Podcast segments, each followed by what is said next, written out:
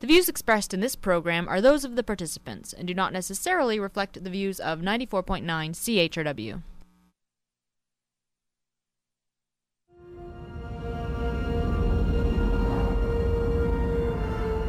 Rust. That's right, Captain. High levels of ferric oxide. Corroded iron particles. Would you mind telling me how iron could rust in space without oxygen? I wish I could. Captain, look at this. I'm picking up traces of complex hydrocarbons in the rust. Benzene, ethylene, acetylene. That sounds like gasoline. Gasoline? It's a liquid fuel that was used centuries ago on Earth. They burned it to drive internal combustion engines. How did it get out here? I'm detecting a small object. It appears to be the source of the rust in hydrocarbons. Put it on screen. Apparently, it is a ground vehicle from mid-20th century Earth. It's a 1936 Ford, actually. Mr. Paris? That was the manufacturing date, 1936. Ford was the name of the company that built it. Antique vehicles are a hobby of mine.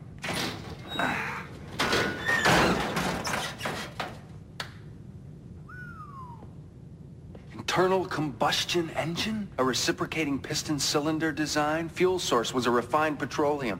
Gasoline. So is this an early hover car? No. You're about a century too early for that.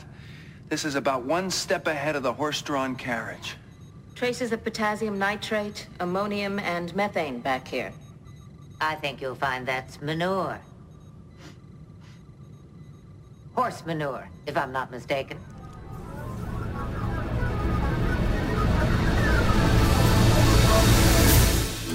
Good morning, London. It is Thursday, June 25th, 2009. I'm Bob Metz, and this is Just Right on 94.9 FM, where we will be with you from now until noon. No, no, not right wing, just right. fade into color color into black and white. Under the bedclothes, everything will be alright. And welcome to the show today, where 519 661 3600 is a number you can call if you want to have a comment in on today's subject matters. We'll be talking today. I will demonstrate for you why bad laws are caused by bad politicians. I'm going to demonstrate for you why politicians want you to be uncomfortable and inconvenienced and they want you to shiver and sweat in your car. I want to demonstrate for you with unequivocal proof that idling by laws are really about a whole propaganda campaign, nothing more. Idling is a completely side issue. And of course, we'll be talking about gas and horse manure, the greenhouse gases of the green movement. That I was able to find an audio excerpt that mentioned both gas and horse manure in the opening of today's show is truly remarkable. Because no two words or terms could uh, better describe the theme of today's show. Pretty much gas and horse manure. These words are ideal, in fact, because under less public circumstances, I might be tempted to use much stronger terms. Healthcare fascism working together with free or with green fascism, and these are no idle accusations. This past week saw London City Council once again waste their time and your tax dollars on a completely counterproductive effort, idling bylaws. In this case, reducing the already legislated five minute limit to one minute or maybe just three, depending on how counselors may happen to feel in a given moment on a whimsical fancy at a given time. And of course, they've framed this whole issue as educate or legislate, and uh, making it sound like that's the two sides of the debate when really they're both part of the same strategy, which I will demonstrate for you shortly. Now, if I were to tell you that I have direct evidence of a fraud representing just the abject waste of millions of tax dollars, specifically healthcare tax dollars, being perpetrated upon you, if I were to tell you that this fraud is knowingly perpetrated and actually admitted to, if I were to tell you that idling bylaws were at the very center of this fraud, how many of you might think that such a story would be worthy of news coverage? Personally, I think it's one of the biggest stories out there today, and I've personally undertaken an effort to bring this story to the attention of the city and media alike. As far as I've seen so far, with uh, yet another vote to be taken on the issue of idling this coming Monday night, apparently 100% of our local news media do not consider such a story to be something the average guy might be interested in. Not newsworthy, apparently. As to the fraud itself, I'll get to that in about 10 or 15 minutes or so. But before I proceed to expose this fraud, and you'll, you'll be able to look it up yourself online, I'm going to give you all the references you need. I think first we need a bit of a philosophy lesson to understand why the media itself is so oblivious to what I would call outright criminality uh, motivations of so many of our politicians and, and government officials, and why you likely won't be reading about it in your newspapers or hearing about it in the establishment media. And as always, it always comes down to philosophy, metaphysics, and epistemology, or in other words, reality and reason, or in other words, the evasion of those two things. These are precisely the two elements missing from the whole idling debate. And they are the determinant of which side in the debate is right and which side is left, which of course is the, p- the political euphemism for wrong. And remember, as opposed to the true right and true left, the vast majority of right wingers are on the left. They think like lefties, and this is caused by their epistemology. And as a consequence, are unable to resist the left politically. That's why the left wins every time. And we'll see a clear demonstration once again of why so many who call themselves right wing, and why I go out of my way to not call myself that, are so often left of the lefties. And if ever, you know, there were a clearer, simpler, and easy to understand example of a philosophical meltdown at the core of our politicians' thinking, and most of the media's thinking, the seemingly trivial issue of idling is about as perfect an, an example as I've ever run across. Now, I got into this uh, whole debate personally over the past week. I'll get into that momentarily. But it started basically last week when um, I was part of a bunch of people speaking on an open line talk show on over at CJBK AM, which, by the way, was the only station to hear me out on what I'm going to be telling you today. But last week, a number of uh, city councilors were on Andy Oudman's show, and they were talking about the idling bylaws. And among them, I'm, you know, you may think, you know, I've been a big fan of Paul Van Meerbergen and, and, and a number of the people I'll be criticizing today, but they're just losing this case. If they're supposed to be on the side of being against it, they're just not giving the right arguments. And they might be giving facts and truths, but nothing that speaks to the argument itself. Uh, Paul Van Meerbergen talks about he looked up on the Canadian Vehicle Manufacturers Association website that apparently if you drive a new SUV from Ottawa to Vancouver and back again, that creates fewer smog causing emissions than painting a room with a gallon of water based paint. And he stressed how that shows how clean today's cars are, and uh, et cetera, et cetera. So he says, you, you know, so our cars are clean. We don't need um, uh, by, idling bylaws. He says what we should do is get the old clunkers off the road. That's the way to tackle the province or, or the problem. We should go to the province and to the federal governments through some kind of incentive program. I'm going, Paul, what are you doing? You want the government involved on, you know, incentivizing people out of their cars? That just doesn't make sense. And of course, Oudman comes back with, well, that's a totally biased source. Uh, you know, because if you quote the Canadian Vehicle Manufacturers Association website about anything to do with cars, that's biased, which is I've always found a secondary word for uh, meaning informed and knowledgeable. Because generally, the people who know something about something are the people who are working in that industry. If you want to know about plumbing, you talk to a plumber, not to the regulator who's regulating the plumber. You know what I mean? But um, basically, you know, Oudman says, well, if you're to put a pipe in the tail or, or, yeah, put a pipe fr- or take a pipe from the tailpipe of any car. He says, let's say brand new, and you put a bag on it, right? And you put an animal in the bag. How long do you think it'll take to kill the animal? I'm thinking that's a complete disconnect question. And uh, Van Meerbergen responds, and he, you know, he says, "Well, if you put paint in the bag, I guess what we're saying is the animal in the bag will die quicker with the paint than with the pollutants coming out of the car." And uh, they got into this whole debate that was just meaningless about whether an animal would die in a bag stuck to a tailpipe of a car, whether that bag was full of paint or other poisons like carbon monoxide. But uh, just to show you how they get totally off, totally off of, of base. But anyways, they got into this debate, and um, Van Meerbergen points out, quote, our staff agreed last night that today's cars are becoming so clean and with battery powered cars and hybrids and fuel cars, or fuel cells and all the rest of it, they'll just get cleaner and cleaner. Are we really going the right way? So there's the first clue. Everyone seems to, if the staff agrees that you know cars are becoming clean and battery powered cars are coming and hybrids are coming, why all this fuss about bylaws. Well, are you going to be surprised when you hear why?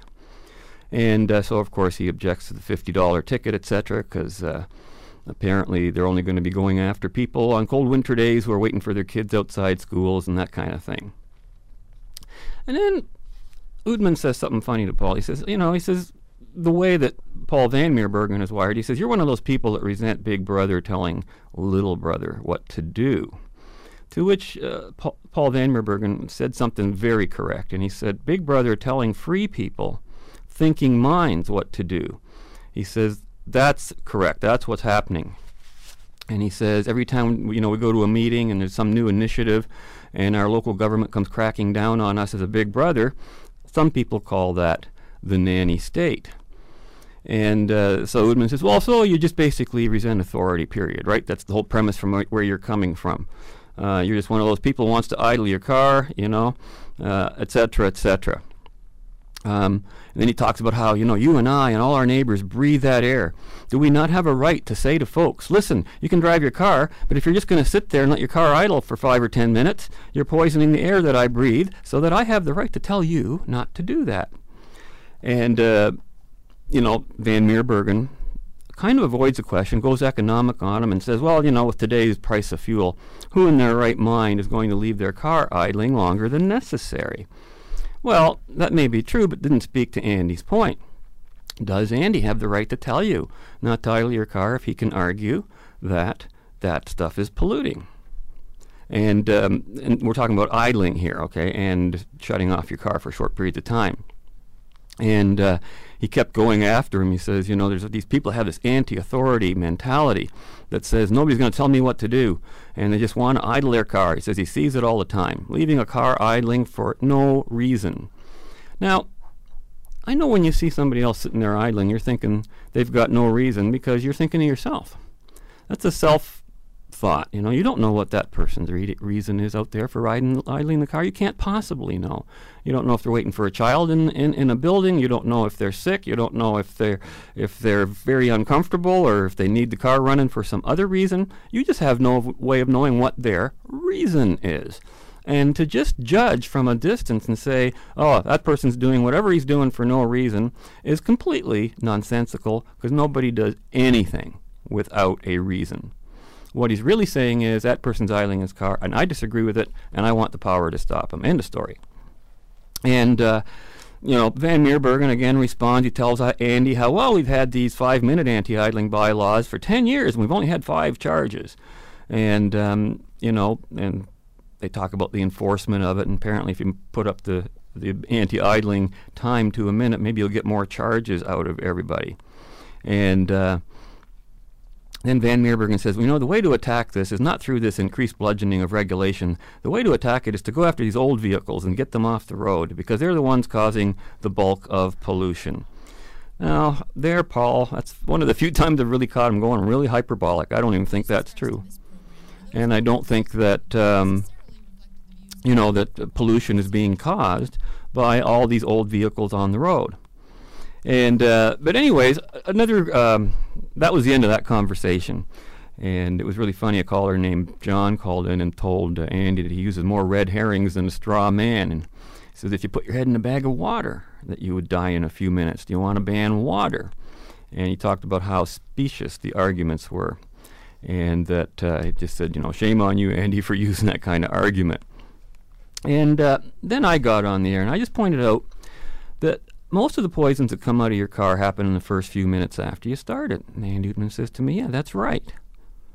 And I get that all the time. You know, you can tell people, well, that's when the most pollution is, and they'll agree with you. And they'll carry on telling you why they want to stop you l- making less pollution to make more for this religion of anti idling they're into. And so that's what I ask. I said, why is everybody talking about shutting off and not idling? I don't even get it, I said, you know.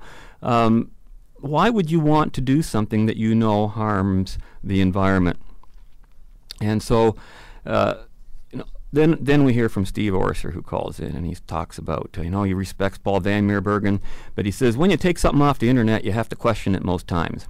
Like you said earlier, they have a biased opinion. I could get on the internet, internet right now with the ID Robert De Niro. Are you going to believe it?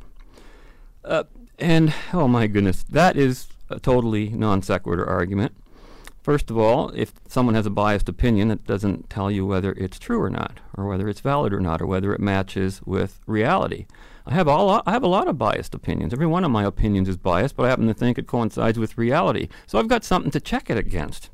And um, then he tells a story, uh, tells a story about some nasty person who was revving his engine, again, quote, for no particular reason, and who treated him badly when he tried to intervene. Now, even if Orser used his real name on the internet or on live radio, I think his uh, credibility is quite near zero on an, any issue approaching philosophy or understanding broader economic, social, scientific, or political issues. Then we had then they had a few callers about traffic flow, red lights. And um, one person interestingly brought up the issue well, what's the big deal about old cars if they're getting emission tests all the time? They're passing them, right? So, and then again, it was admitted by everyone that most cars pass emission tests. In fact, they're even saying that there may be no purpose in them anymore. So, uh, you know, getting the public all wound up about the list of 26 exemptions to the bylaw or about whether the idling limit should be five minutes, three minutes, or one minute is exactly what the whole bunch at City Hall want you to do. It's a complete distraction from what they are truly after. And um, even better for the politicians and bureaucrats, by telling us that they oppose the restrictive limits or that they prefer education to legislation, they're actually pushing their real objective to get at millions of your precious health care dollars. We're going to take a break right now, and when we come back right after this break, we will continue with what the actual um, fraud is. And we'll be back right after this break. Let's run a metallurgical analysis of the vehicle. There's still oil in the crankcase, water in the radiator. I wonder if the battery's still charged. Now, let's see. This is before voice command activation, so there should be something in here called a key. Key. What are you doing? Trying to bring this beauty back to life. Now, where are the keys? Aha! Here they are. Okay. Choke out. Clutch in. Give her a little gas. Turn the key. And step on the starter.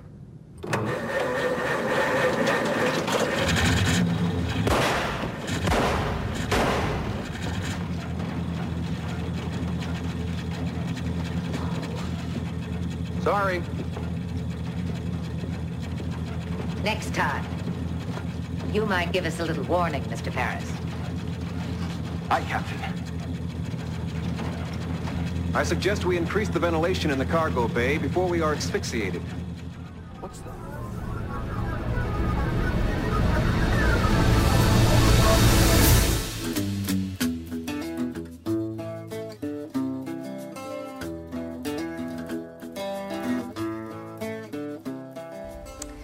New anti-idling bylaw for London has stalled yet again. A city council committee failed to agree tonight on a staff proposal to limit idling car engines to one minute, down from the current five minutes. Brian Bicknell is live in South London and joins us to explain. Brian. Well, Tara, after several members of the public weighed in on this issue, Council's Environment and Transportation Committee was deadlocked at 2 to 2 on reducing the maximum idle time to just one minute. About 30 people were on hand as environmentalists, concerned citizens, even members of the Freedom Party took to the podium to have their say. Though there were a couple of calls to scrap the bylaw altogether, the overwhelming majority of delegations spoke in favor of reducing the one-minute proposal. Under a new bylaw enforcement, under a new bylaw, enforcement would be beefed up through blitzes and violators would be handed $50 tickets.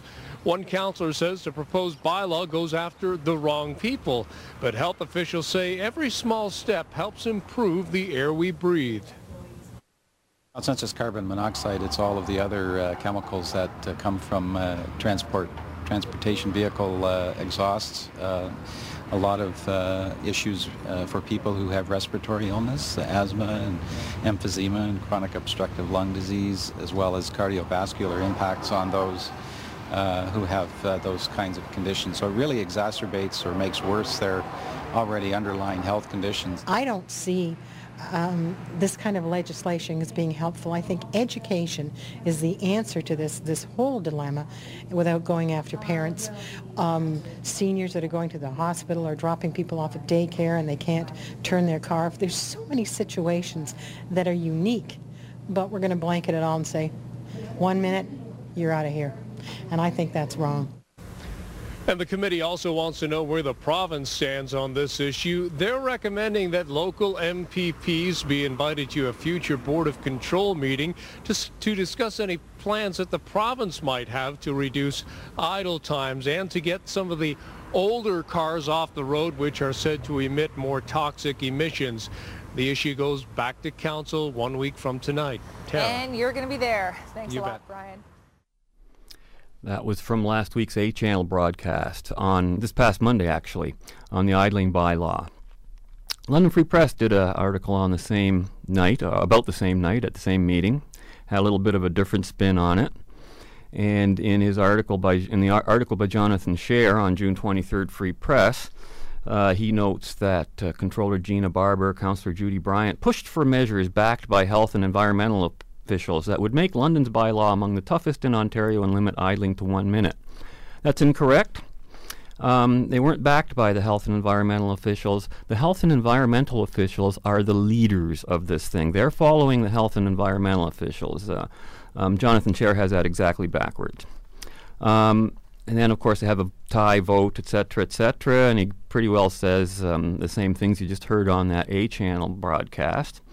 And then, interestingly, here, city staff want to cut idling time to one minute, a federally recommended time frame for balancing pollution reduction and global time, uh, climate change. So that's coming from, I guess, the Conservative government of Canada, is it? Is that where all this is coming from? It's actually coming from the UN above that, but that's that's that's a story for another day. And then they talk about how um, someone, Shane O'Neill of Post Carbon London, says the atmosphere is killing the roots, I guess, of the trees we have in the city, and it's going to threaten the name Forest City. Then here's another interesting point. Quote, and this is from Jonathan Sher's article. But another participant argued the proposed bylaw stifles intelligent debate, saying there's no evidence linking idling with health problems. You can't penalize someone for thinking rationally, Dave Durnan said. Now, what's interesting about this, this is again another inaccuracy. It's true that Dave Durnan said that. It's true that he made all that point. But what it didn't say is that Dave Durnan is with Freedom Party, and Freedom Party basically took up about 20% of the people that were there and was not even mentioned once in the London Free Press because they go out of their way to not mention us. Ironically, A Channel mentions Freedom Party, not the name of the speaker. The Free Press mentions a speaker and not the name of Freedom Party. That goes back to our own history with uh, with me. They don't like me very much or something. I don't know what that's about. And then another person, uh, King Abel, says he's convinced of the link between idling and, uh, um, you know, I don't know what the link of what. He says his wife has multiple sclerosis, and his wife has a doctor's note that would exempt her from an idling bylaw, but he wants tougher limits, and he says it's a no brainer. So he wants people to turn their cars off, turn them on, create more pollution so that his wife with multiple sclerosis will feel better? Hmm. Anyways, and the other thing is, um, this is something you should know too. One of the things that they're bringing in with this bylaw is they're going to diminish exemptions based on temperature. The bylaw now exempts motorists when, you know, if it's above 27 or below 5 degrees uh, centigrade, while the bylaw proposed by Stanford would only allow exemptions when the medical officer of health issues a heat or cold alert. And again, those are the guys running the show. So let's see what the real issue is with this whole idling issue. You know, with municipal spending and property tax increases spiraling out of control while the economy falters and unemployment rises, placing idling bylaws high on the municipal political agenda may seem trivial to say the least. However, what's really at stake in the idling debate is millions of dollars in government spending, specifically healthcare dollars, on posters, on signs, on radio ads, and other means of propaganda promoting objectively unsupportable assertions. You think this is an idle accusation? By no means. See for yourself. I've got the link here, but it would be a lot easier for you to do a Google search and go to the website of Natural Resources Canada and look up a case study, and it's called Case Study Implementing an Idling Control Bylaw in London, Ontario. And uh, I went to this site, and it was brought to my attention actually, and I basically summarized 16 broad things that were written in that case study. And remember, this is from Natural Resources Canada. I didn't write this, I'm just the messenger. So here are the points. Now, first of all, that's the first point that this is the name of the study, Natural Resources Canada. This, the other things you will learn are these. Number two, that the report identifies only four stakeholders in the pursuit of anti idling bylaws. They are 1. City staff, 2. City councillors, 3. A community advisory group was not identified but it's on the environment, and 4. The Middlesex London Health Unit. 3 that there is no evidence and, quote, little published material to, quote, link health benefits to idling control bylaws. Okay, so here's the government, Natural Resources Canada, saying that there is no evidence and little published material to link health benefits to idling control bylaws. So they have none. Number four, it tells us that scientific journals indicate, quote, that the first few minutes after starting a vehicle accounts for 80% of pollution from cars equipped with converters. So they've even admitted that. They admit that when you turn your car on and off and on and off, you're just polluting like crazy. That's when all the crap comes out of your out of your tailpipe is in those first few minutes. I've talked about that at length on this show, explaining the mechanics of it. Uh, b- actually told to this to the city by the guy who who's basically responsible for setting all the pollution standards in the country and building the engines and, and setting those standards. And uh, the fifth thing, they went to a lot of trouble to disprove that the thing I just said, number four, that 80% of pollution from cars comes in the first few minutes, but they couldn't find, quote, any helpful research results, end quote. Number six, that London already has had an uh, anti idling bylaw since 1999, passed due to, quote, three air quality alerts in the spring and summer of 99.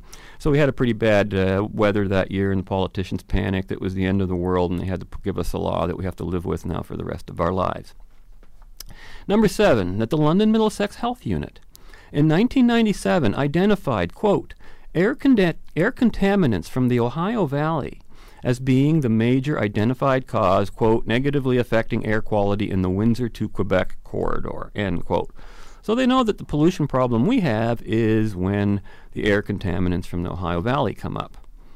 And here's an interesting thing to admit under point number eight that there are, quote, two key barriers to implementing the bylaw. A, a lack of empirical evidence, this is them writing it, citing the concern about the scientific reality, quote, related to vehicle cold starts. In other words, what we're saying totally contradicts everything science tells us. And B, skepticism regarding the bylaw's impact, citing the fact that such bylaws in London, Ontario cannot really affect air contaminants coming in from the Ohio Valley, end quote. So they even admit to that. Look at what they've admitted to here already. They know that the vehicle starts are bad and cause more pollution. They know that there is no evidence linking health benefits to idling control bylaws. They know that the pollution is coming from Ohio, not from here. They know there's a lack of empirical evidence. They know all this. So what do they say? Number nine. Get ready. That a propaganda campaign should be undertaken by those advocating anti idling bylaws. Quote, even if empirical evidence is not available, develop indicators of success. Parties involved, and remember, part, whenever they use that, it's a legal term. That means those four parties that they were talking about city staff, councillors, all, all politicians, basically, government. Okay? So when they say, you know, parties involved should work together to emphasize that the success of the bylaw depends on effective promotion and public education. Successful. Done. Done. If you just stick a sign up, that's success. And they're going to spend health care tax dollars on this. On telling you lies. Number 10, that the propaga- propaganda campaign called a communications plan, quote, will include A, communications with municipal staff, B, no idling signs, C, posters and literature to be distributed to key organizations such as daycare centers. Of course, they don't want you idling outside the daycare center, so they're going to be putting big posters, and they'll say, "Look at the success of our anti-idling bylaws and how how much we're doing for your health care." And D, billboards, and E, 30-second radio spots written by the health unit communications manager. There you go. There's the scam.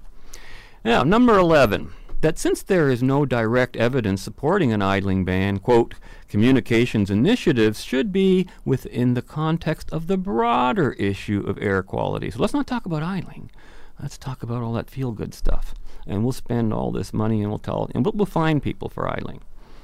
And number 12, the report notes that in a completely, quote, new and unique role, the Middlesex London Health Unit is playing the lead role in implementing and enforcing the idling bylaw. So I didn't make that up. There it is. There's the leader. There is the leader, the Middlesex London Health Unit, Middlesex London Health Unit. Number 13, this one's going to affect me and maybe a lot of you that those who don't buy into the propaganda or who happen to think for themselves, those are my words, will be punished. Now, these are their words. Quote, enforcement will be linked with education. In time, tickets will be issued, end quote. So enforcement is step one, tickets step two, part of the same plan. Education, step one, which means propaganda, because you, you know you want to tell somebody to believe something that the sky is pink with butterflies in it, and they don't believe that. You got to educate them, don't you know that? And uh, then they say number 15, oh, sorry, number 14, that citizen policing of other citizens can be made in the form of complaints directly to the health unit, quote, while fleet operator, operators will be, quote, encouraged to initiate idling policies. Number 15, that the four stakeholders must work together on these propaganda campaigns, or, quote, progress on the larger issue of environmental protection may never happen. Oh my. And number 16, that much needed health care dollars are the specific dollars that will be spent on broad environmental and green campaigns. Quote, enforcing a bylaw requires resources. When they say resources, that means money. That means your tax dollars. When the health unit accepted responsibility for enforcement, this removed a possible barrier, namely healthcare dollars. That's why the city wants it. They're getting money from the healthcare system.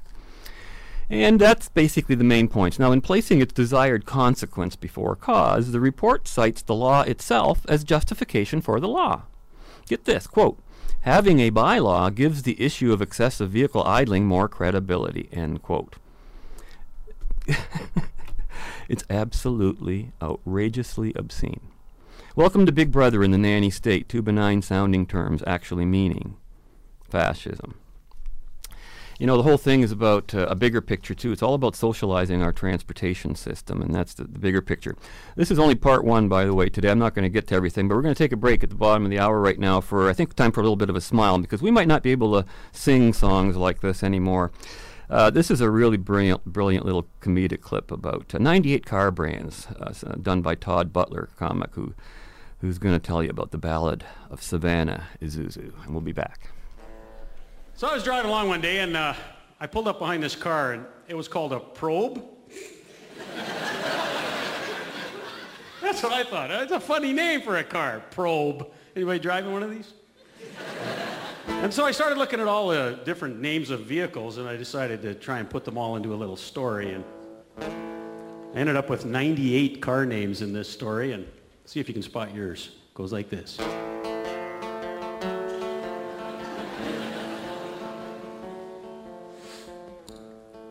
It all started when I took a job as a private investigator specializing in locating people. Yeah, yeah, the firm was called Pathfinder.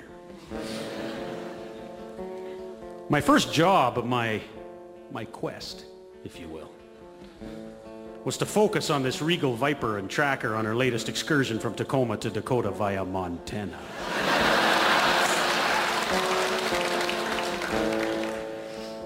Safari as I could tell, This swift little trooper's expedition had left the Tahoe of Maxima Heartache from Park Avenue to Silverado. Her name was Savannah Isuzu. yeah, and I was Bentley on finding her, no matter how Ferrari I Honda go to do it.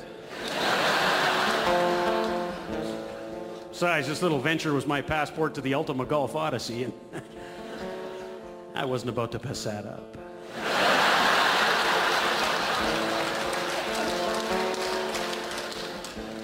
So I finally saw her in her undown bar in Gimli. Seducing her was integra to my plan, so not wanting to appear cheap, I ordered some Lamborghini and sat her next to her. She was having the Mitsubishi. Howdy.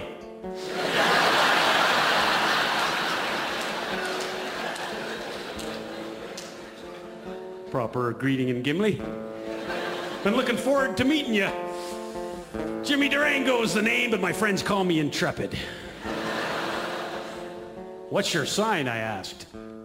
Taurus. Well, I was getting the vibe, so I had to explore her right then, ladies and gentlemen. So I slid my hand onto her neon under the sable. I'm taking Vitara.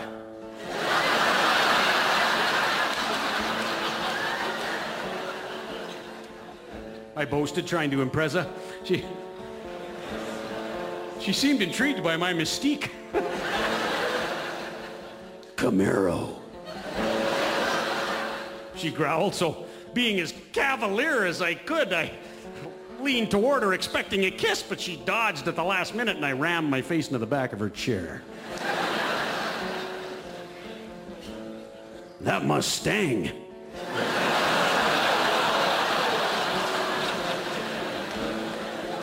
She growled, then she leaned over and whispered in my ear, Jetta life, Durango. I knew right then a Hummer was out of the question.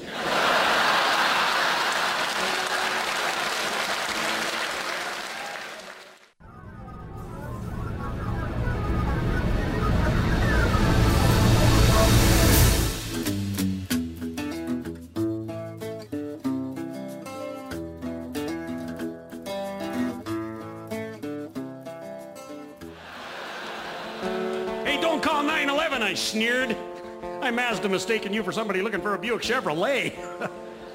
you obviously don't know what you're missing. I could feel her mercury rising. Lexus, get one thing straight, Durango. If you're Lincoln, you can just Rolls Royce in here, get me Lotus, and probe my Volvo.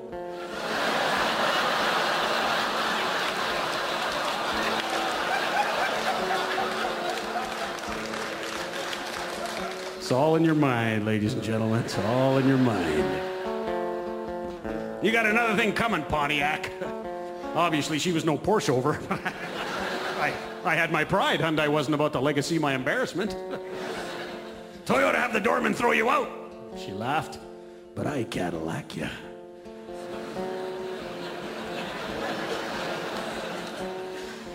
Well, my low self-esteem seemed to echo through the bar, but it was but a prelude to the insight I gained when she Volkswagen vanished like a mirage on the breeze. You go! I shouted. Chrysler, she's good, I thought. Well, I suffered from Sonoma that night, ladies and gentlemen. A night that went on for infinity. When morning came, it felt like a century had passed. I knew my days as a pathfinder were over. She'd sent for that. I'll never find a cure for the heartache she caused me. And Daewoo the day. I ever heard the name Savannah Isuzu.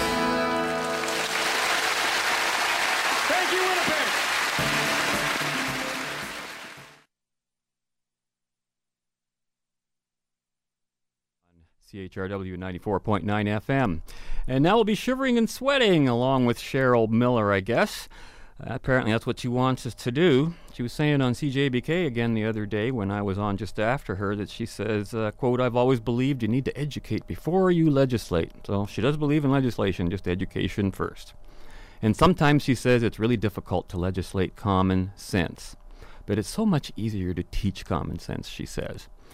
Now, personally, I don't think you can teach common sense.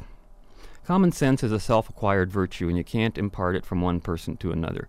One thing I've learned is no amount of information shoved into a person's head will ever produce common sense. Anyone with common sense knows that implicitly. And that everyone with common sense would know that everything Cheryl Miller was saying about this was just very uncommon sense. Um, it is on its face, never mind what we already know about who's really driving this whole fraudulent campaign. But she talks about shutting your car off, and she says, "Oh, don't park in fire lanes." Well, a fire lane has nothing to do with idling; it's a separate issue. And, but she's talking about leaving the car running while someone runs in. Those are the kind of things that you can, you know, really quite easy to change. But changing behavior, you have to educate them. She says. So we seem to think the only way we can do it is to legislate the fine, and she doesn't agree with that. She says. Yes, she does agree with that. She just finished saying you need to educate before you legislate. I transcribed this. She qu- contradicts herself every other sentence.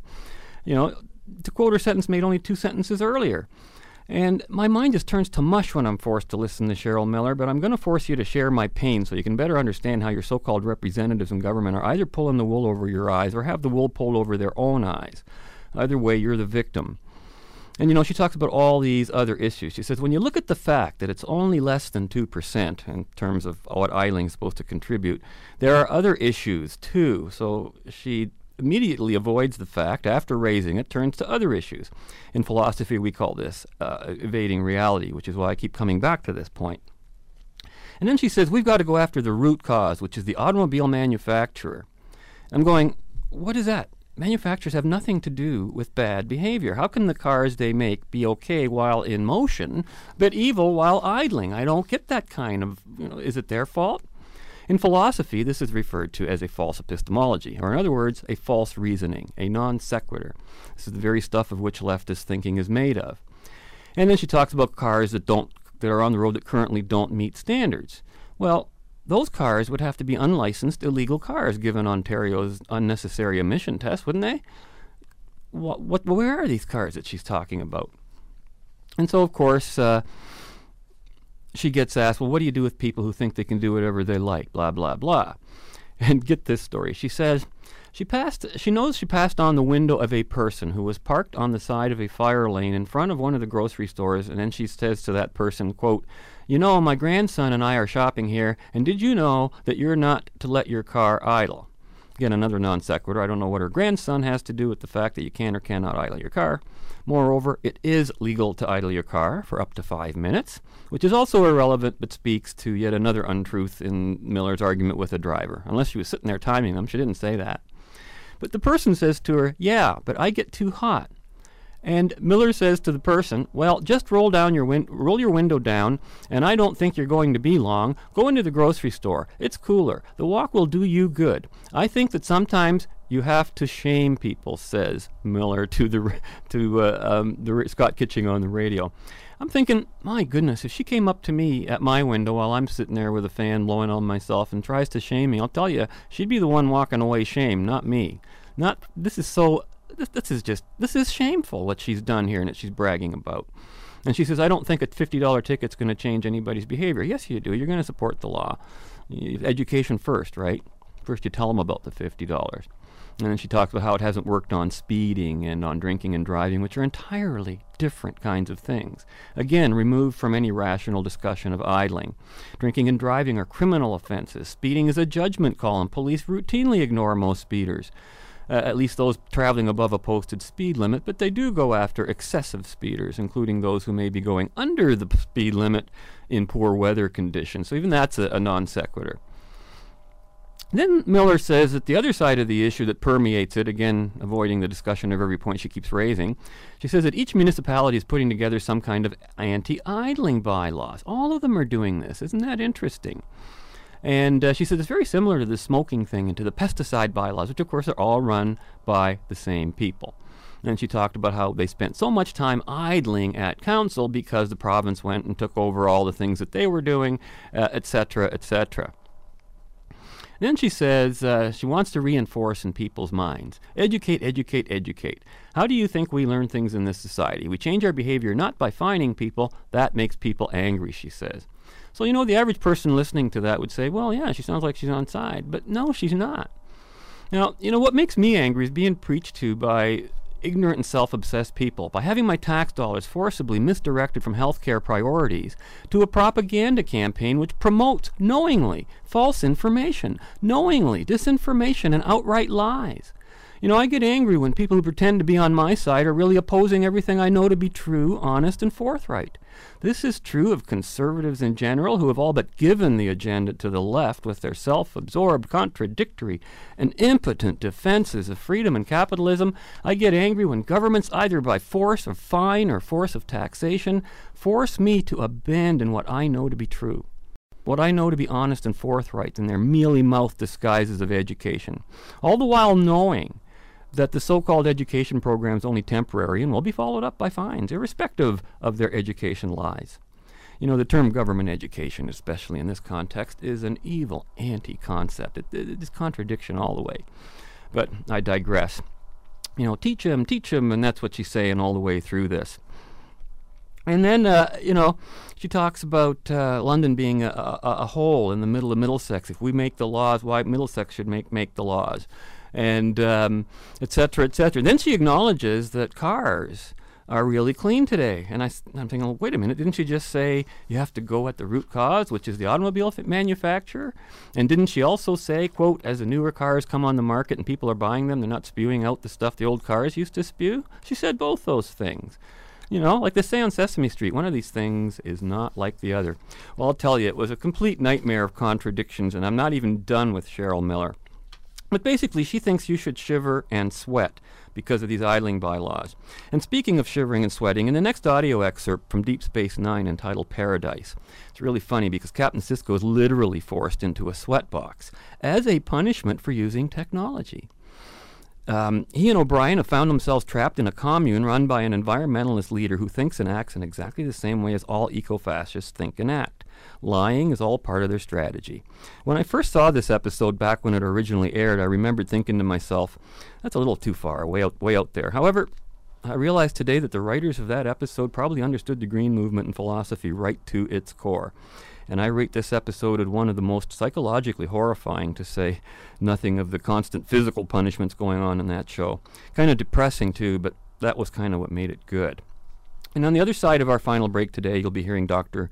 Walter Williams answer a question from an audience back in 95 about how to cope with all these United Nations mandated bad laws and the moral implications of doing so. We'll be right back. You'd be surprised how many scientists are sympathetic to my philosophies. Then it was no accident we developed life support problems near this planet. No, we were always on our way here, Joseph. I chose it months in advance. It was far away from any trade route, completely isolated. It was perfect for our ideal community. I hoped when we landed we would never leave here. You lied to us. You've been lying to us for ten years. Yes, but perhaps a lie can lead to a more important truth. Would any of you have learned who you really are? At the core, if you hadn't have come here, Joseph, you would have been a repairman all of your life. Cassandra, you would have been a technical clerk in some closed-in room. And Stephen, my friend, you probably would have been in prison by now. Look at yourselves. Look at what you've become. What you've achieved here has redefined your potential. The potential of man. Just as I knew it would. You are the living proof. What of the dead? What of Meg and the others? Only my son knows how I have suffered as I watched each of them die. You were willing to let them die for your theories. You're going to have to answer for what you've done. I'm prepared to go with you. Casualties were inevitable. I had to accept that from the start. What if it were your son who had been sick? Would you let him die too? Yes. For the sake of the community. I did it all for the community.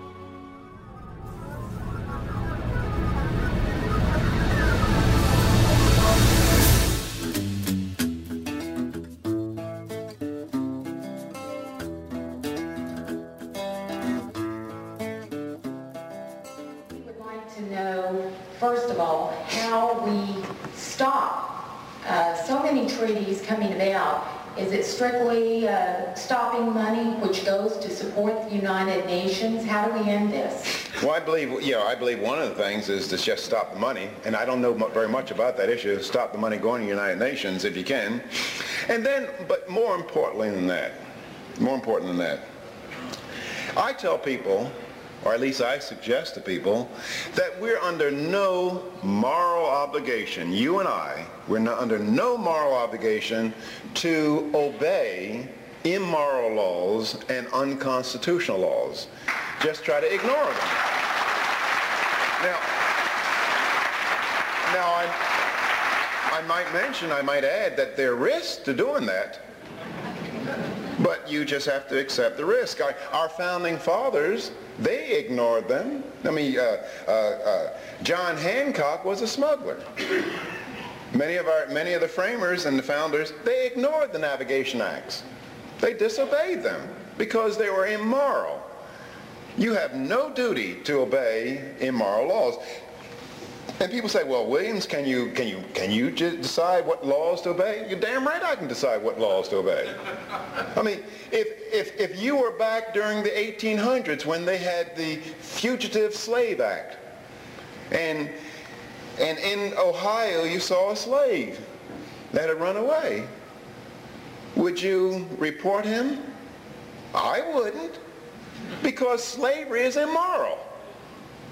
You don't have to obey any kind of laws that are immoral. And we Americans, we just have to stop being pussycats and going along with these turkeys in Washington.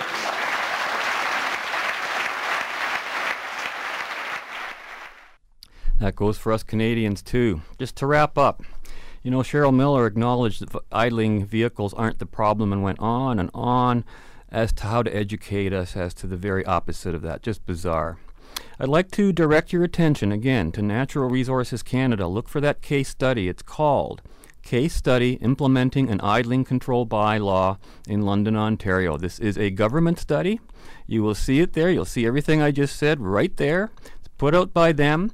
Here's the government admitting that everything they're pushing on the idling issue is BS. They know it, they know it, they know it. They put it in print. Go check it out for yourself. Now, just to let you know, you know, it's an evasion of reality when you've already acknowledged that turning on and off your car and restarting it in a short period of time is far more damaging to the environment. It's an evasion of reason when, again, after acknowledging the former, you continue to argue that causing more pollution is, is helpful to the air. I don't get that. This is not only unreasonable, it's illogical.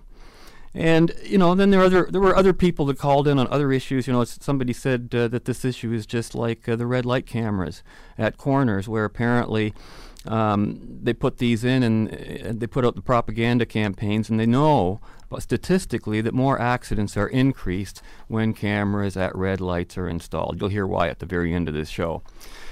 Alas, time now forces a metaphysical conclusion to today's show, and I'm going to have to leave you for this week. And we're going to continue on this very subject and topic because I haven't even scratched the tip of the iceberg. Lots more people and and ideas to identify here. But till next week, we hope you'll join us again on our journey when we will continue our journey in the right direction.